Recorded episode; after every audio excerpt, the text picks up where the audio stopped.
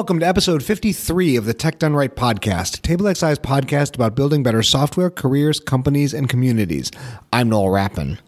On this episode, we're talking about tribal knowledge. Developers and teams build up a lot of knowledge about their application and their procedures, which never gets written down and which makes it harder to get new team members up to speed. Our guest this week is Annie Sexton. As a support engineer for Heroku, Annie has to deal with not only Heroku's vast amount of knowledge, but also the unwritten information of many of her support customers. We'll talk about the practical things Annie recommends to help make this knowledge explicit and how your team can improve its group memory and team onboarding. We'd like to hear from you. Is there something your team has done to write down the things that everybody knows? Let us know at techdoneright.io slash 53 or on Twitter at tech underscore done underscore right. Before we start the show, one quick message. TableXI offers training for developer and product teams. If you want us to come to your place of business and run an interactive hands-on workshop, I would very much like to do that. Topics range from testing to Rails and JavaScript to agile estimation and more. Also, if you're in the Chicago area, be on the lookout for monthly public Tech Done Right events starting in early 2019. For more information, email us at workshops at tablexi.com or hit us on the web at tablexi.com slash workshops. And now, here's my conversation with Annie. Annie, would you like to tell everybody who you are and what you do? Yeah, uh, my name is Annie Sexton, and I am a full stack developer of about five years, and I currently work at Heroku, and I am a core support engineer. Right. Annie is here because Annie gave a talk at RubyConf, uh, what, about two, three weeks ago as we record this?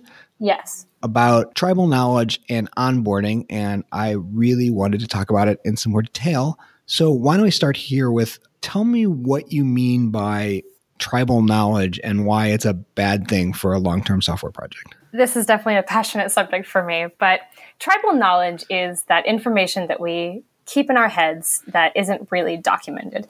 It's knowledge that belongs to our quote unquote tribe, aka our team, but it's not necessarily documented, right?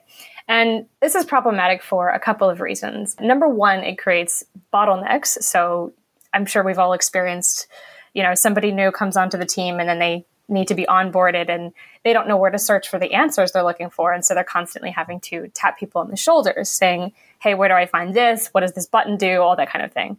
And that breaks people's concentration and um, causes distractions. And that's not great. And on the flip side, if you're that new person and you have to be the one to I say quote unquote wake the sleeping dragon. That's no fun. That like that's intimidating and no one likes to be in that position.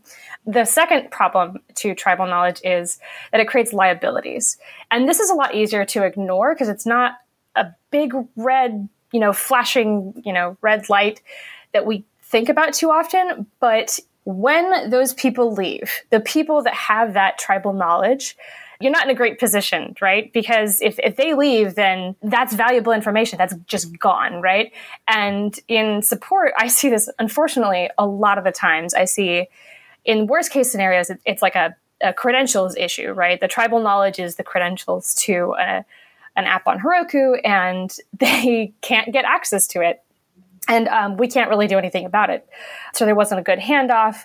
But I've also seen situations where you have, which I'm sure a lot of developers can relate to, they is they inherit some legacy code base and they have to sort of parse their way through it and figure out what does what because there's no real documentation. And that's the liability there is that you you have this loss of information.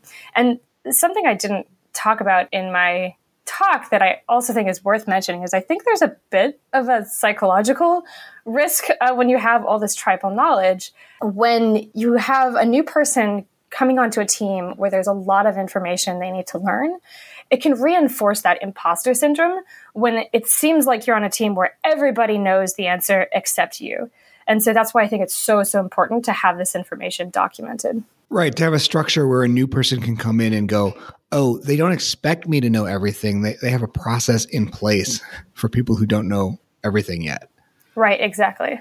One thing this makes me think of is just the definition of legacy code, which to me, legacy code is, is code that you have lost the context in which it was created.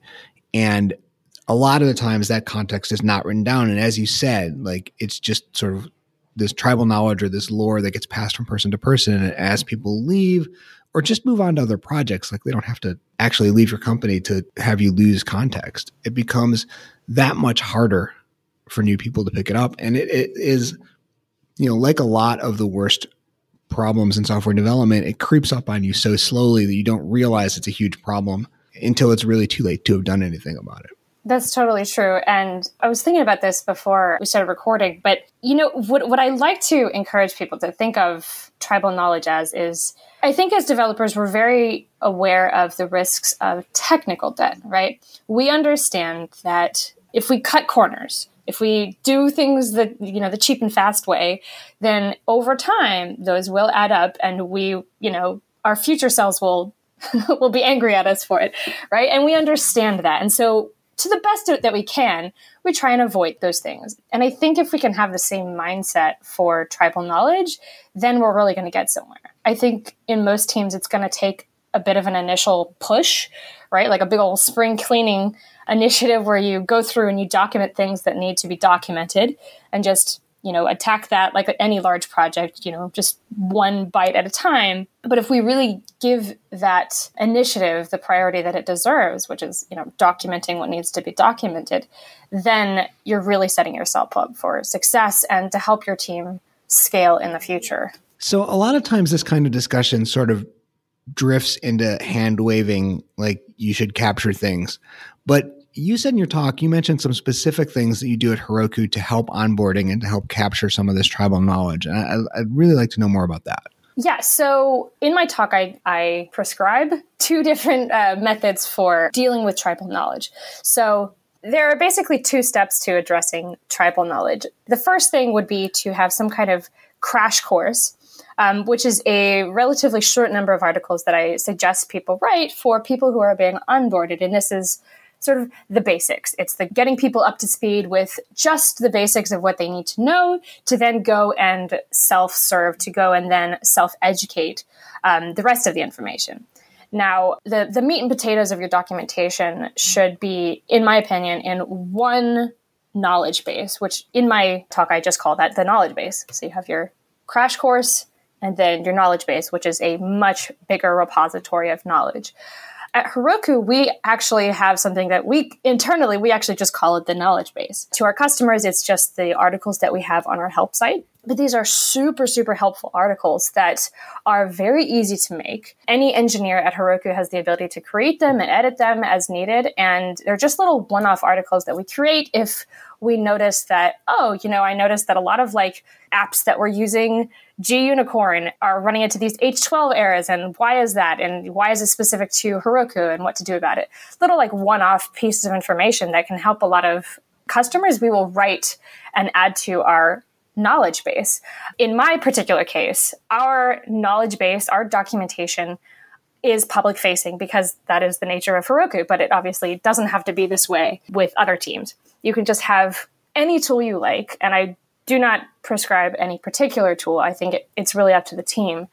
But as long as you have one location that this is the source of truth for documentation for your team, and you make it really, really easy to update these articles, then that is how you actually can cultivate a library of knowledge that people can go and refer back to. And because it's so easy to update and because it's regularly updated, people trust that information as well. Yeah, I think making it easy to update is very, very important because if you if it's not easy to update, then it becomes just another like burden and another thing that people just aren't going to do. One thing that I, I recommend or I've seen teams do is like take advantage of new people in this context that a, new person onboarding to your project is a really good opportunity to see the weak spots in your documentation and so often the idea is that a new person's first like pull request back to the team will be updating the setup documentation, for example. I totally agree. I think that having the perspective that uh, new hires are the ones with the freshest eyes and learning what you can from them. Tell us what you think is confusing. Tell us what you think could be improved. Was it clear how you were supposed to learn this, that kind of thing? And in fact, this is something I regularly do anytime we hire somebody new. Since creating um, this crash course for Heroku support, I have actively reached out to our new hires saying, like, hey, please let me know if, if anything is confusing. We're always looking to improve this because they are the ones who have the freshest perspective and it's for them really. Yeah, and it also helps with, as you were saying, like that that overwhelming feeling. I think some of which comes from the idea that they expect a person to know all this already. You know, if you're asking what are the things that are confusing, like where is this a problem, that can really help people feel like, oh, it's okay for me to not understand this all. It's okay for some of this to be confusing because I can help make it less confusing for the next person. Yeah, absolutely. And in fact, so I used to be a teacher, and I think it's the teacher in me that whenever I see a really steep learning curve for anything, I instantly want to go and like mow it over and like smooth it down and make it easier because I know how much that impacts people. It's a really, when you have a steep learning curve, those are the kinds of things that make people think that they are the stupid ones, right? When in reality, like, nah, it's just a tough, you know, wall to scale. Um, it's quite high up there. Like with my particular job, the term drinking from a fire hose is frequently used when you're first getting started because there's just a lot of stuff to know. The nature of my particular job is that we basically have to be the experts in the Heroku platform. We have to have the most breadth in our knowledge. And so there's a lot to learn. And so you may be a Postgres expert, but if you don't know about, you know, SSL and DNS records and all these other things, it can be really overwhelming and it can make you think like, oh, I am really not qualified. When in reality, it's it's just a lot to know and that's understandable. And so if you can create documentation that acknowledges like, yeah, hey, this is a lot. Just take it one step at a time, then that's going to really alleviate that imposter syndrome.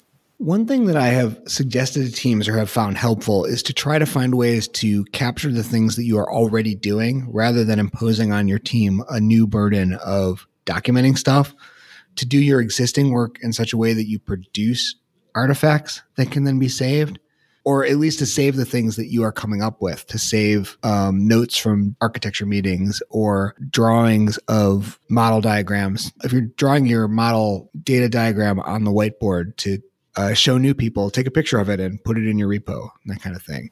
Michael Feathers somewhere advocates like having the architects or the team designers like sit down and just videotape themselves for five minutes talking about the rationale for the decision. Um, I'm not 100% convinced that anybody would ever like watch that, but I think that it's a relatively low barrier way to to get some of that information down. I don't know. Uh, what are some other things? Are there other things that you recommend or that your team actually does to keep this stuff up to date?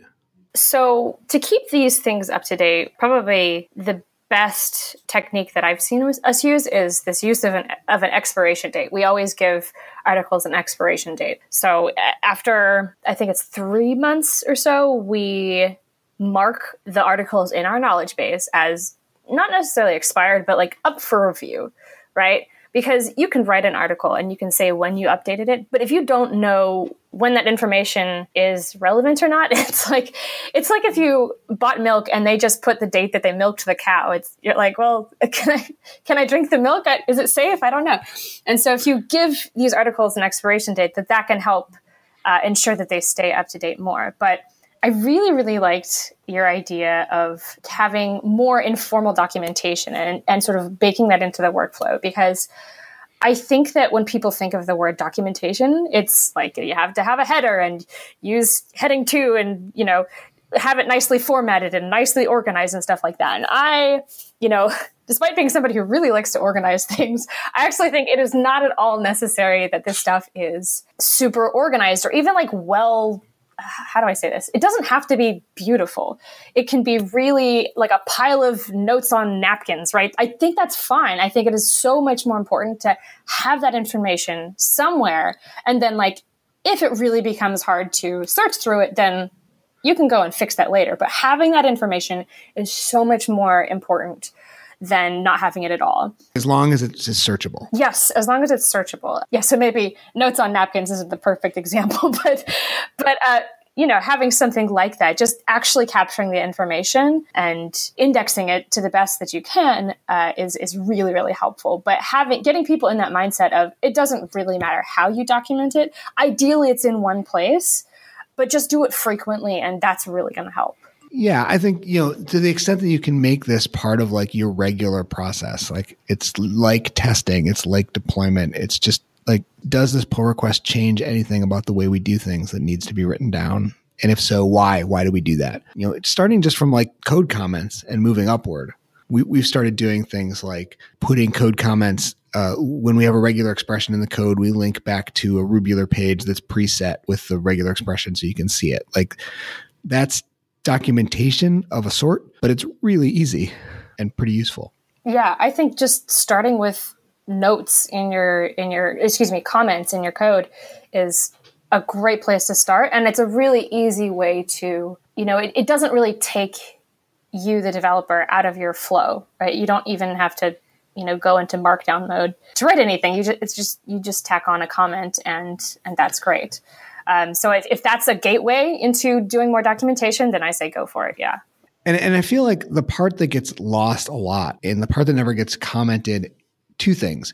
One of which is like why, because that doesn't quite seem to fit in a code comment often. Uh, like we did this because we looked at like two alternatives and this one was faster or something like that. This code looks weird, but we did it for a reason. Is a code comment that I don't often see. And the other thing that I feel like is really easy to lose is sort of an overview of how a group of objects is supposed to work together or how like a concept works through the course of a system. So like I, am currently working on a system that that that has a essentially a, a what, what is effectively a wizard, but there's essentially like a state. And the way that the various objects in the system interact with that state, like that's a high level concern that doesn't necessarily fit in one particular comment. But if you can capture two paragraphs of it somewhere, then it really helps somebody unlock how the whole system works. It's kind of an important thing to, to get down. Right. And I think that, you know, while I did just say it's better to just document anything in any form, and I stand by that, but if you want to just take it one step further, I do think that there's a time and a place for comments and a time and a place for proper README files and actual documentation. And true, I, uh, comments are a great place to put things like, hey, this looks weird, but this is a workaround because XYZ.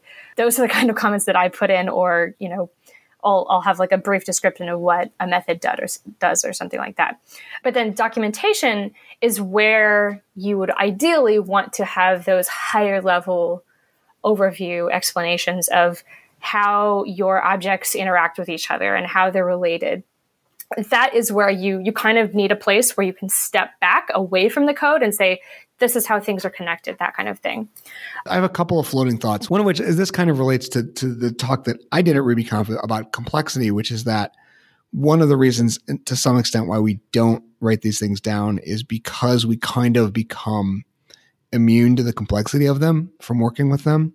I don't think it's malicious. Like i don't think people often set out to say like this was painful for me so i'm going to make it painful for you. I think it's more like this used to be painful for me but it's not anymore and i don't even notice that this is something that is going to be confusing and needs to be written down. And and this is why i think another reason why talking to to new people on your team is really important because having to defend the complexity of the systems that you've gotten used to can be embarrassing sometimes uh, if you've made bad technical choices but it's also a good way to check your own work and your own sort of immunity to your own your own decisions. I, yeah, I totally agree. It's the analogy that comes to mind is, you know, thinking back to when I was a teenager and I just had such a messy room. And my parents were like, "How do you navigate your room? How do you even like get to the closet?" And I was like, "No, you just like hop here and then you hop over this thing and then you do a backflip and then then you can get to the closet, right?" And in my head, I was like, "Oh, it was fine. I could I could navigate it," but it was totally impractical, right? And I think we we get immune to that, as you say, when we are we have learned to deal with the chaos and just navigate it that way when in fact it might not necessarily be the best way. Yeah, and I think this goes beyond the concept of tribal knowledge and the concept of lore and things that don't get written down is not just specific to projects. I think it, there's a lot of it in sort of general developer culture, for lack of a better term, where we all have rules of thumb or we have things that are rules of thumb as a community a really good example for a long time was like Ruby's styling rules, which have relatively recently, thanks to Rubocop and standard and things like that have have been written down. But for a long time it was just it was very implicit and you would look at a piece of code and somebody would say well that doesn't really look rubyish and somebody else would say why not? And you'd be like well you know we just don't do things like that So it's not just like in a project level that it, it helps to write things down. It's also true of developer culture in general. And I think that everybody can make some contribution here to writing down things that they see that other people have trouble with uh, and, and putting them out there for other people to find. Yeah, when we can take a second to really think about why we do it the way we do, not just because that's how we've done it. then we know that we're actually going to be making the best decisions because we actually understand the reason behind it. But I think it's easy to forget about that and not think about it when you're comfortable in it and it is no longer it no longer feels complicated. So let's talk a little let's talk a little bit more specifically then like are there specific tools that you use to capture this information that you recommend people use? How do you do it? Bit of a can of worms this question but the, the, truth is it totally depends. And i have looked into so many tools for documentation and the truth is it's the best tool is the one that works that that the most people on your team will adopt. I've said this before that your knowledge base really should exist in one place. I think this could be google docs. I think this could be github um, as long as it's easy to use and your team is willing to actually use it. Unfortunately, everyone is going to have a problem with every tool that you use. I- I'm sure many people can relate to trying to adopt one tool for documentation or one tool for project management. And some people have a problem with it, some people don't. And it is, I mean, almost impossible to get people to completely agree on something. But this is where we have to take a step back and say, okay, but this is a workplace. This is where we have to have some level of cooperation. This is where we need to learn where we can where we can bend and where we can compromise because if we are just catering to everybody and using a thousand different tools, then nobody is served by that at all. So, as hard of a decision as it can be for some teams, you have to pick one. You have to pick one tool and stick with it. Don't try and cater to a lot of different people. It just doesn't work. Now, that being said, Salesforce, the company, the you know the, the company I work for, Heroku belongs to Salesforce, right? Salesforce uses like a thousand different tools for documentation and productivity and all sorts of things, right? So I think that there is a level of there's a size at which it may not make sense to use one place for your documentation, but I think that you know, with a team of, I don't know, under like, I'm sort of pulling this number out of thin air, but I don't know, 40 people and under, I bet you could stick to at least one system. Once you get bigger than that, it's going to be very, very difficult because after a certain size, people stop communicating with each other and they don't have as much of a connection with each other. And so it's much harder to get people on the same page using the same tools. But I would say within a development team, whatever size that might look for, for you, if you can get everybody on the same tool, that is where you're going to have success because it just doesn't work when you're having to you know scatter all of your information across like google drive and github and dropbox and all sorts of things. So what do you look for in a tool? Like i can immediately think like to me google docs doesn't feel structured enough. I mean you can make it work but it feels like it would be a pain and it also doesn't handle markdown which to me would be mm-hmm. problematic yeah but like what what are some other features or or things that I might not think of immediately that turn out to be pretty useful for this kind of thing? So if we're going to assume that we're talking about a, you know, documentation for primarily developers, I think Markdown is pretty essential. In the knowledge base that we have, it's it's a custom built tool, which I, I don't recommend most teams build their own tool for this, but we use Markdown. So to me that's essential because then you can have code blocks and stuff like that and it's a lot clearer. I mean, I guess you could basically at that point almost just have a GitHub repo with a bunch of Markdown files. You totally could. And, and it would be very close to just working. Yes. It has to be searchable. It has to have, in my opinion, Markdown. There are two things at, at play here. I've, I've, heard people have the, sim, the same complaints about Google Drive, that it's not structured, and that's where documents go to die, which I can totally understand. I think that there's a solution to that. That's their advertising slogan. Where documents go to. Exactly. I don't actually agree with that, but I think that there are some parameters you need to put into place because there's the tool that you use and then there is your your system with which you use it the rules right if you keep all of your documents in this one particular folder then i think that can give you some structure i think that there is a way to to use a tool like Google Drive with a, a more traditional file system and make it work because there's the tool and then you always have to find a system, a pattern, a workflow that's going to work for your team. I will say my experience is is that if you are working with non-developers on this, that non-developers often find GitHub uh, intimidating, at least at first. Although we've it's it's actually not super hard to get people up on it, and they're likely used to Google Docs. Um, and that can be a big advantage. Like if you're now knowledge sharing, like for instance, we are now knowledge sharing with a client um, and it's basically all in a big Google Doc folder. And that's great. They're comfortable with it. We're fine with it. You know, if we made them put everything in GitHub, they would probably balk. Right. Going back to that point I made about it, making it easy to update. If part of your documentation is going to be accessed by non technical individuals and the only way to update the documents is to make a pull request then you're doing it wrong because you know they're not they're going to even if they could figure it out you don't want to add that layer of friction it's just it's not helpful yeah, I, I, I, can totally see that. One other point that I think is probably worth making here is that Slack does not count. No. as documentation, even as much as they want it to, I think Slack like would really like you to believe. And by Slack, I mean any kind of like chat tool, the chat tool that you're all communicating in.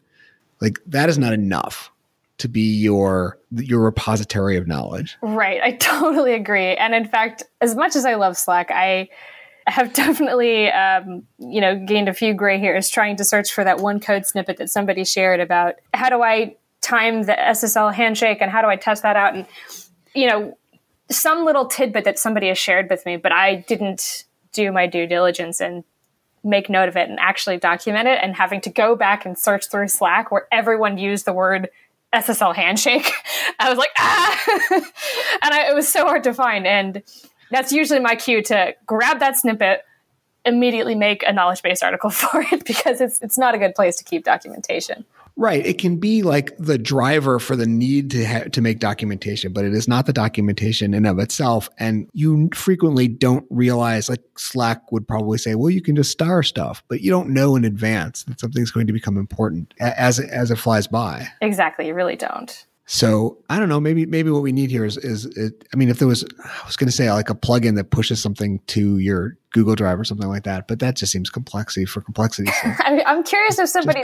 I hope that somebody one day creates some tool that you know a Slack plugin that you can push stuff to your knowledge base. I think that'd be great. Yeah, I wonder if there's something like that for like Evernote or, or some of those things that are supposed to be like Notepad. Uh, like I, I could easily, I could see a team coalescing around like Evernote or something similar. Mm-hmm. Uh, for this kind of rec- like Evernote takes in a bunch of multimedia. Like I, I've always found it a little overly fiddly to use myself, but it takes in a bunch of different media types. It's it's pretty flexible. It's taggable. Like that. It, it would seem like it would have a lot of the capabilities if, if you know, had some sort of team repository there. That kind of thing, which is made for like acquisition of content. Mm-hmm um, seems like that might be an interesting approach. Yeah, I do admire the Evernote is very much geared towards do you have a video? You can put it in Evernote. Do you have a website? You can put it in Evernote. Do you have like literally anything? You can put it in Evernote. And I do kind of admire that. I'm kind of with you on the I think there's a little too many bells and whistles at this point. But it's a tool that if some if my team said this is what we use for documentation and that I would find a way to work around it. Absolutely. Yeah, I would kind of shrug and go, okay, like I guess I guess this is what we're doing now. It wouldn't cast off any alarm bells, I guess. All right, so we figured out what tool we're going to use. How do we like make sure that we have time to do it? How do we convince other people that this is an important part of our jobs, even though it's not coding? Before I worked at Heroku, I worked at um, a web design agency in San Diego, and one thing that I really liked that we did um, for for most clients was when we were estimating the amount of time that it would take us to build a site, we factored in time to document it. This was just part of the process and it wasn't, it was basically non negotiable. And I loved that because it actually gave us the time. It didn't feel like this thing that we had to squeeze in because the problem that I see with documentation most in most situations is that it's such an afterthought and it seems so unimportant because it's not urgent right? And because it's not urgent, it falls to the end of the to-do list. But if we give documentation its its rightful place and we actually allocate time for it, then that's how we can actually make sure that it gets done. I, I think that with any particular project, if there's zero documentation, then there's going to be, you know, an initial effort that has to be done. You know, if you have a lot of documentation that isn't written down and you need to take care of that, then that should be a project in itself. That's a place where you need to start and break that into smaller chunks and allocate time for it. But then moving forward, whatever you're building, if you can bake in time, then that is how you can make sure that that documentation actually gets written down. And this is something I think developers can really push their managers on. Um, if they are not the ones who get to decide their schedules quite so much, then this is something they really need to send to the higher ups who are who have more um, say over what time is being spent where. If you illustrate to them how important it is to have things documented. Remember when we onboarded this this person, how it took like hours for them to figure this one thing out? Well, that wouldn't be an issue had we documented it, right? And so if you give them that evidence that this is really important, then they will be much more likely to actually give you the time to to do this work. It sounds a lot like the arguments that make for refactoring or other sort of long term, not quite urgent issues. It also occurs to me that like this is a good opportunity for just incorporating documentation into stuff you are already doing, you know, the outputs of meetings and things like that. And that way it's just part of your like regular tasks. In, in a lot of the same way that like people did a lot more testing once testing became part of development. Yes. Um, it was just another, th- another thing that was part of delivering a story.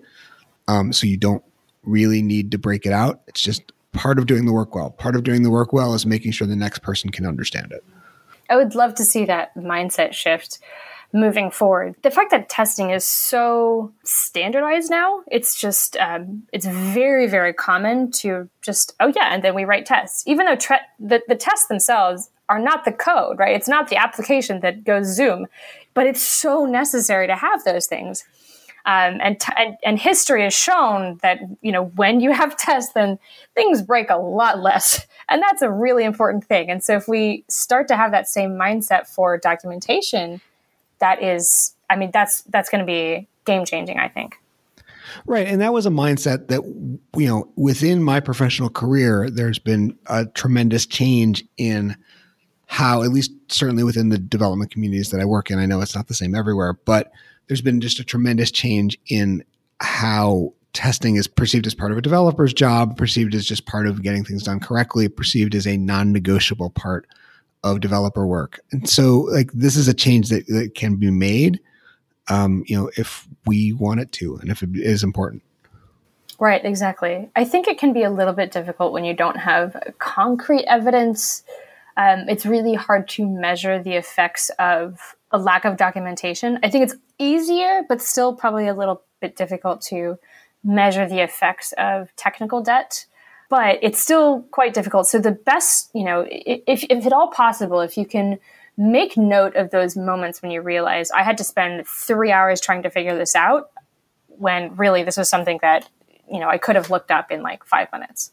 Right. Another thing we don't do very well is like plan for succession. Like people don't want to think about how the project's going to need to survive, you know, when they move on for whatever reason. So there becomes less of an incentive to document, but that becomes a real drag on development and it can become a real drag at a, a small company on, or even a large company, can become a real drag on general output because it means that people get siloed into doing certain things because the knowledge is locked in their head. Exactly. So it's a, you know, it's a team wide benefit to be able to write things down. Mm-hmm. Which makes me think of a bunch of things I need to go and write down. We're done, after we're done with this. Oh yeah, I need to do that. yeah. That's totally true. In fact, when I was writing sort of the the Heroku support crash course for new hires, the way I thought about it was basically how hands off could we potentially be, right? I don't actually ever want to com- to, to make onboarding completely hands off. I think that's really impersonal, and I think you you need a place to have a, a human connection with with the people you hire, obviously. But I think that if we have that mindset of let's pretend nobody ever gets to talk to this new hire and all they have is this documentation can they learn what they need to know and that forces you into a mindset that really makes you think about all of those really steep learning curves and all those things that um, are, are, not incredibly obvious. Uh, I don't think this re- means you have to go and reinvent the wheel and explain, you know, how the internet works or anything like that. But just ask your team, hey, what was difficult when you were being hired on? What was confusing? And then take that into account and document those things. Make those easier, more achievable stepping stones. That seems like a good note to end on. Is there something else? Another, any other piece of wisdom or information that you uh, have about this that you'd like to say before we move on? Honestly, we've touched on a lot of the stuff that I didn't even get to talk about in my talk. So this is this is wonderful. That's great. Where can people reach you online if they want to talk about this with you some more? Um, you can find me on Twitter. I am Annie the Sexton. Okay, and that's great. Thank you, Annie, for being on the show. Uh, we really appreciate it. Thank you so much. Tech Done Right is on the web at techdoneright.io and on Twitter at tech underscore done underscore right and is available wherever you get podcasts. The show is a production of TableXI, which you can find at tablexi.com or on Twitter at tablexi. And it's hosted by me, Noel Rappin. I'm at Noel Rapp on Twitter. The show is edited by Mandy Moore. She's at the Ruby Rep on Twitter. And of course, if you like the show, telling a friend, a colleague, or your social media network, or random people on the street, or telling me, uh, that would all be very helpful. And a review on Apple Podcasts podcasts helps people find the show. TableXI is a UX design and software development company in Chicago with a 15 year history of building websites, mobile applications, and custom digital experiences for everyone from startups to storied brands. Find us at tablexi.com where you can learn more about working with us or working for us, and we'll be back in a couple of weeks with the next episode of Tech Done Right.